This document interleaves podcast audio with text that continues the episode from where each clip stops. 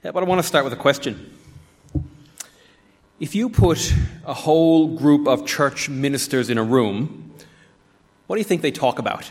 Got a whole group of ministers, stick them all in one room, what do you think they talk about? Well, the answer is I can't tell you, it's top secret. Come Kamal, don't say a word. No, no, actually, there's nothing like that at all. Uh, the real answer is that it's, it's pretty boring usually.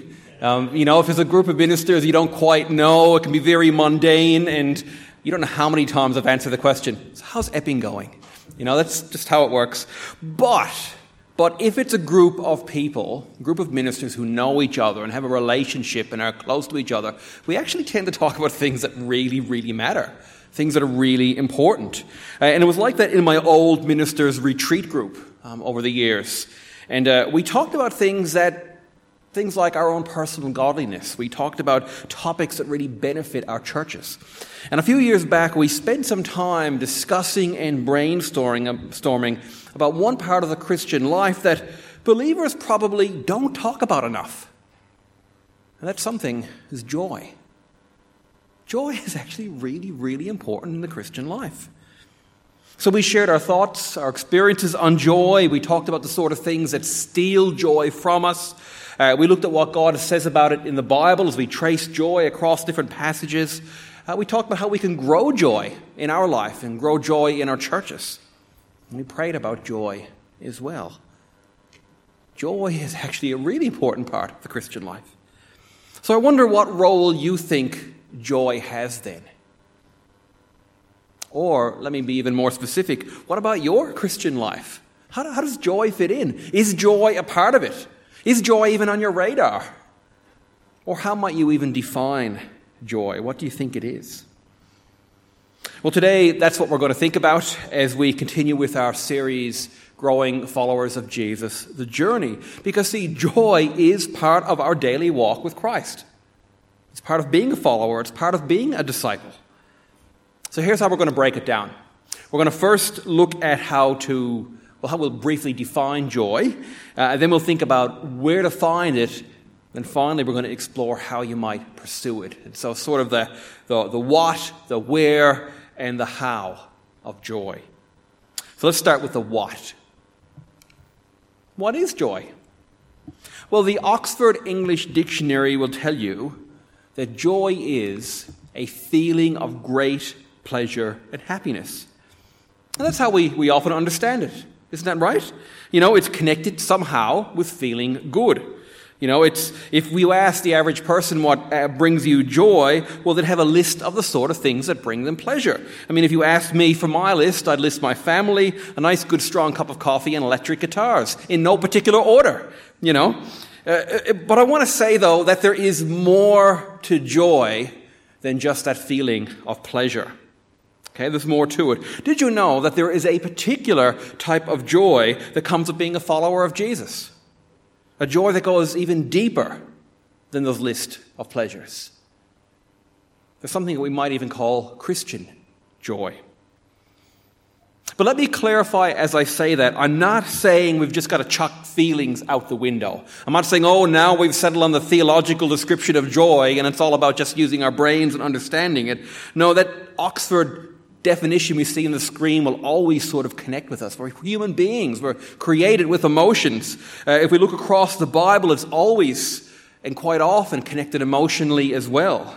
Uh, take Paul and 2 Timothy as one example. He's writing to his dear brother in Christ, and he says, Recalling your tears, I long to see you, so that I might be filled with joy.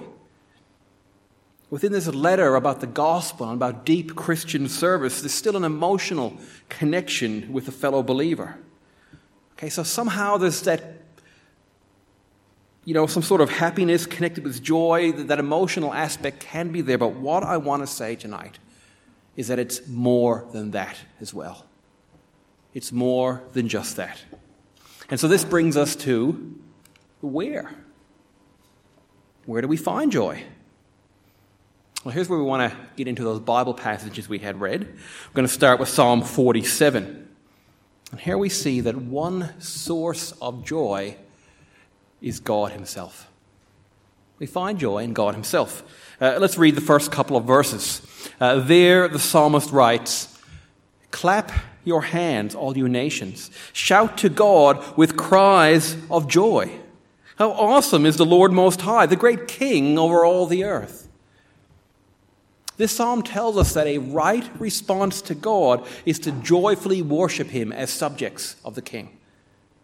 And as the psalm goes on, it lists some of the reasons why, and it says that God is the one who conquered the other nations.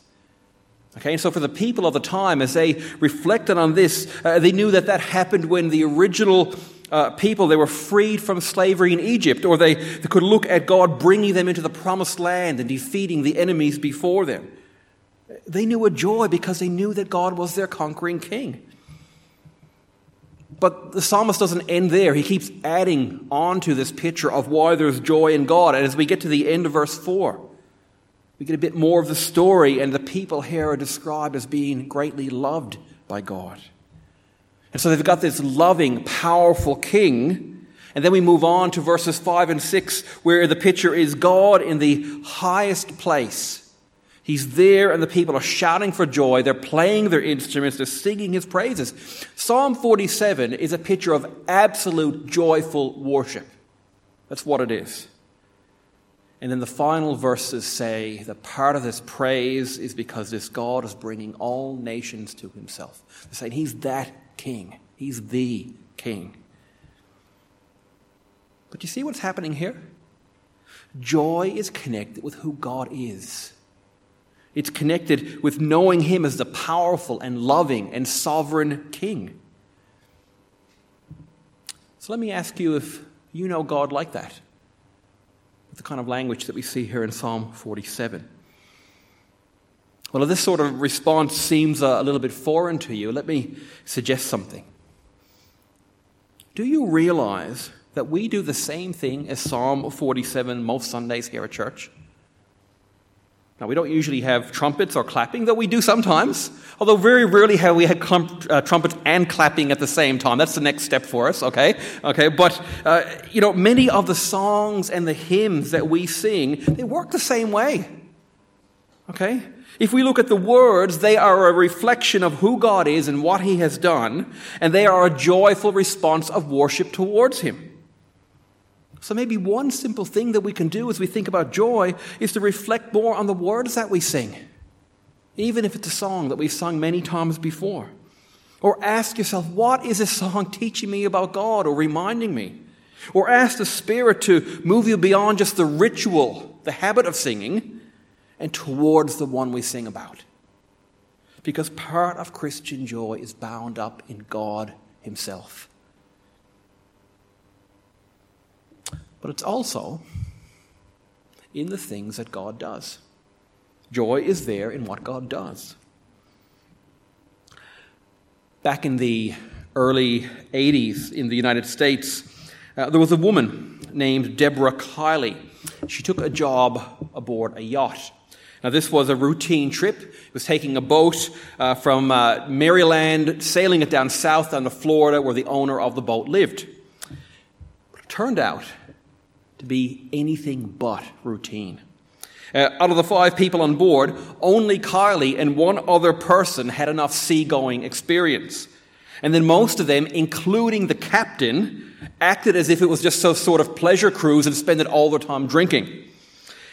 So they weren't ready when only a couple of days into the trip, storm came out of nowhere and 70 knot winds and 12 meter waves just destroyed the ship. And they managed to get onto a lifeboat. Things weren't good at all. One of the crew was uh, cut badly, and the blood attracted sharks that just followed the lifeboat. A couple of days later, two of the people, uh, because they had no water and because they were already severely dehydrated from all the alcohol, uh, they started drinking seawater in desperation.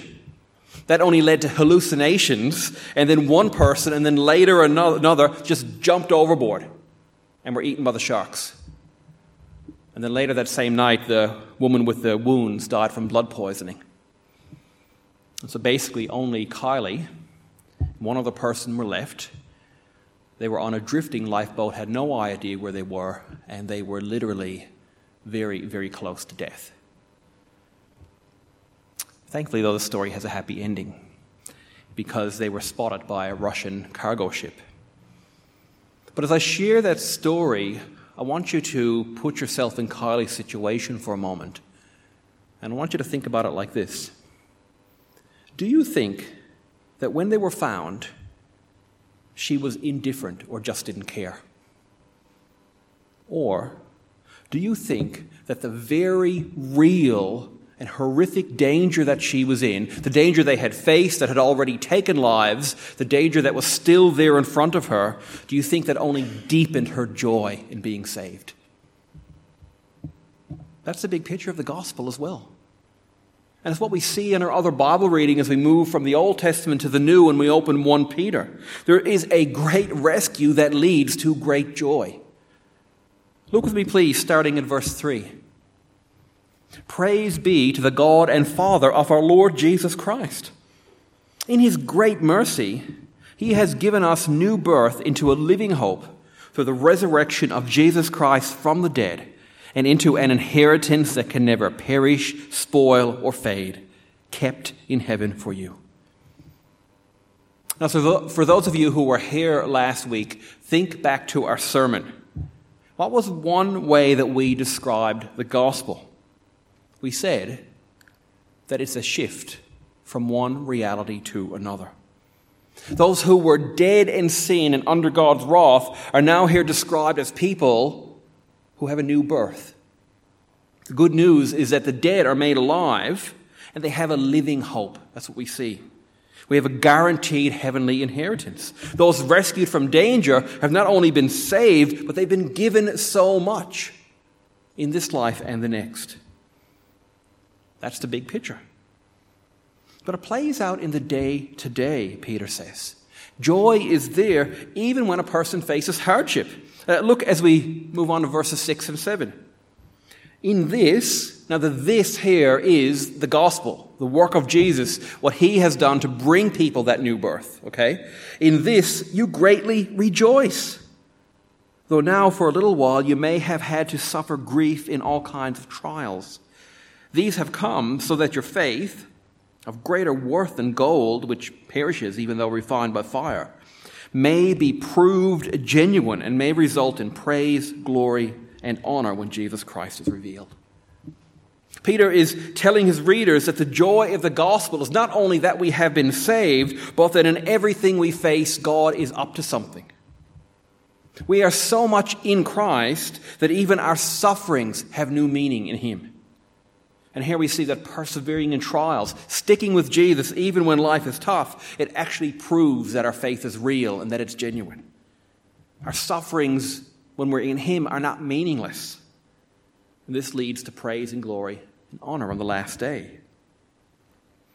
So there's not only a Christian joy despite hardships, but in the midst of hardships as well, within hardships. Why?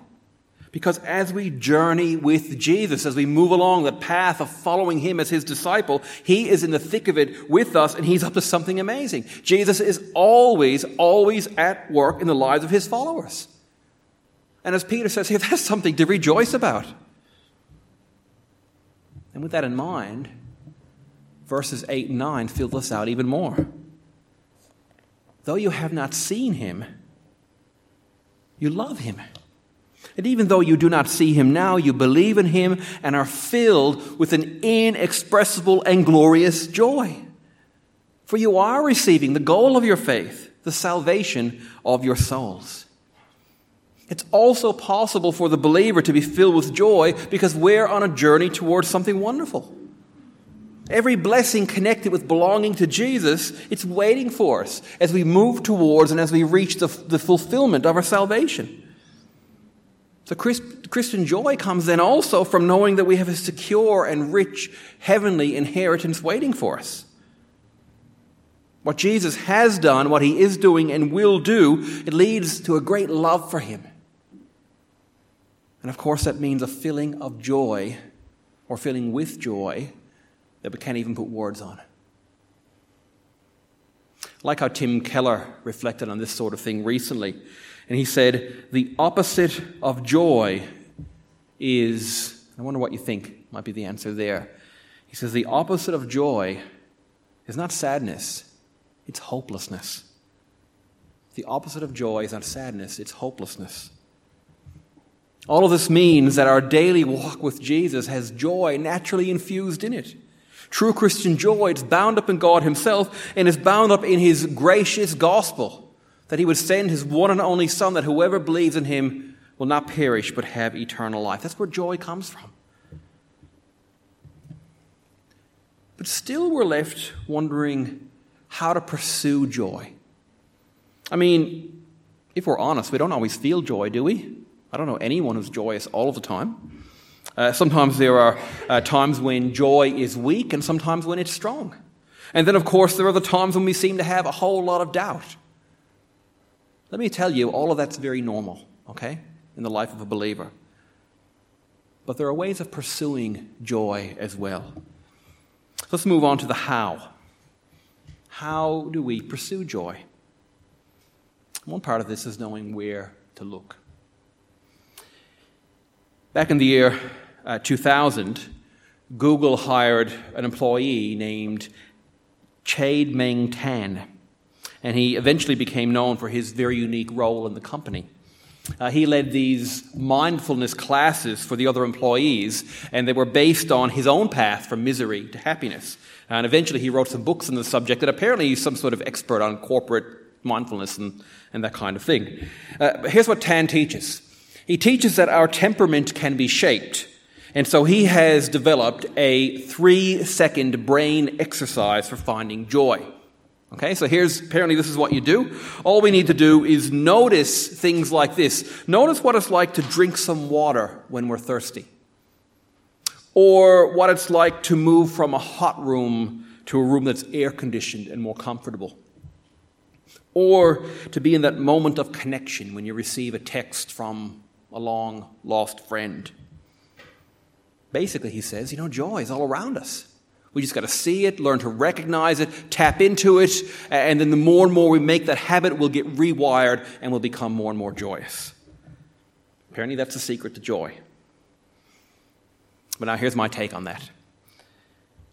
While it is a good thing to notice moments of joy, and while, you know, it's a good thing to learn to be thankful for the little things as well, there's something missing with this approach. It's based on the assumption that things around us are good in the first place. Do you get that? I mean, what about those people who live in a poor part of the world where they don't have any clean drinking water at all? What about where they live where there is zero concept of any kind of cooling system in the sweltering sun? What about those people who are truly alone and they never receive a hello or a phone call, let alone a text from an old friend? Now, I get what Tan is saying. There is some merit in the kind of things he's teaching, but I cannot see how it can ever lead to that, leap, uh, that deep and lasting joy. That kind of joy has to come from beyond our circumstances. It has to be bigger than us. It has to come from the one who can infuse meaning and purpose and hope into any person in any situation, into any life. So, one thing we need to do is wrestle with where we are looking for our joy. It can't just be in the stuff around us, it doesn't work like that. See, to think of some examples, if our joy is fully bound up in our husband or wife, well, we're going to be disappointed sometimes because nobody's perfect. Or if it's in our success, even the best manager in a top company can let go when they can be let go when the company decides to restructure. Or if it's in our looks or in our health. Well, let me tell you what I'm beginning to learn more strongly these days. Okay? Age kicks in and takes its toll. I know you're surprised to hear that from me. Okay? But, but if our joy is in Jesus through God's gospel, you know what? Every single one of those examples can be actually more properly joyous. Let me tell you how that works. Because when our joy comes from God first, from Him, and all of our joys are in the right place, I believe God uses these same things to bring us joyous blessings. So, to flip those things around so they're a proper joy, we can thankfully appreciate our husband or wife because we know that we too are imperfect. But we're forgiven in Christ. We can define ourselves by more than our job or our success because we know who, we, who are we first and foremost. We are people loved and redeemed by our Creator. And we can know that while we weaken physically day by day, while our bodies wear out over time, God is growing us more and more into the glorious likeness of His Son as we fix our eyes on what is unseen. You see how it works? Part of pursuing joy is to make sure that we look in the right place. We will never find it if we only purely expect it from our circumstances. Or we seek to find it in the perfect life. Because if we do, we will be horribly disappointed. Another part of pursuing joy is to look at our obstacles to it. I want to here I want to give you just one example. Think about it this way. When things are tough, what is your default response? Do you grumble and complain? Are you a complainer? Or do you stoically say, oh, it's no big deal, even though everyone around you knows actually it is a big deal? Or do you humbly admit that God is up to something, even if you can't quite put your finger on what it is at the moment? Now, you know where I'm going, don't you? The, the third response is definitely the better of the three. Okay, and I also want to encourage you, strongly encourage you to not make excuses for the first two. Do you want to know why? To grumble or try to pretend that problems aren't there can lead to something that will always kill your joy and that something is bitterness. The Bible talks about and warns about not sowing seeds of bitterness for very good reason. In another church setting, I once knew an older lady who, look, there's no other way for me to say it, she was just often very, very grumpy. Okay? And uh, when we came to our meet and greet time in the service, uh, she would never get up out of her seat or shake hands or talk to people. Uh, she would sit there uh, rigid and not respond. And one day, somehow, I can't remember how this happened, uh, I ended up speaking with her about this very thing. And she said to me, In my day, no one would dare crack a smile in church. Do you want to know how I responded to her? I said, I am so sorry that this has been your only church experience. I am so sorry for you. This woman had cultivated bitterness in so many parts of her life over such a long time that she had little or no room left for Christian joy, even though it was literally all around her. There were people reaching out to her, and she could not even respond or see it for what it was. Watch out for the things that will rob you of your joy, especially bitterness. Finally, in thinking about pursuing joy, please know this.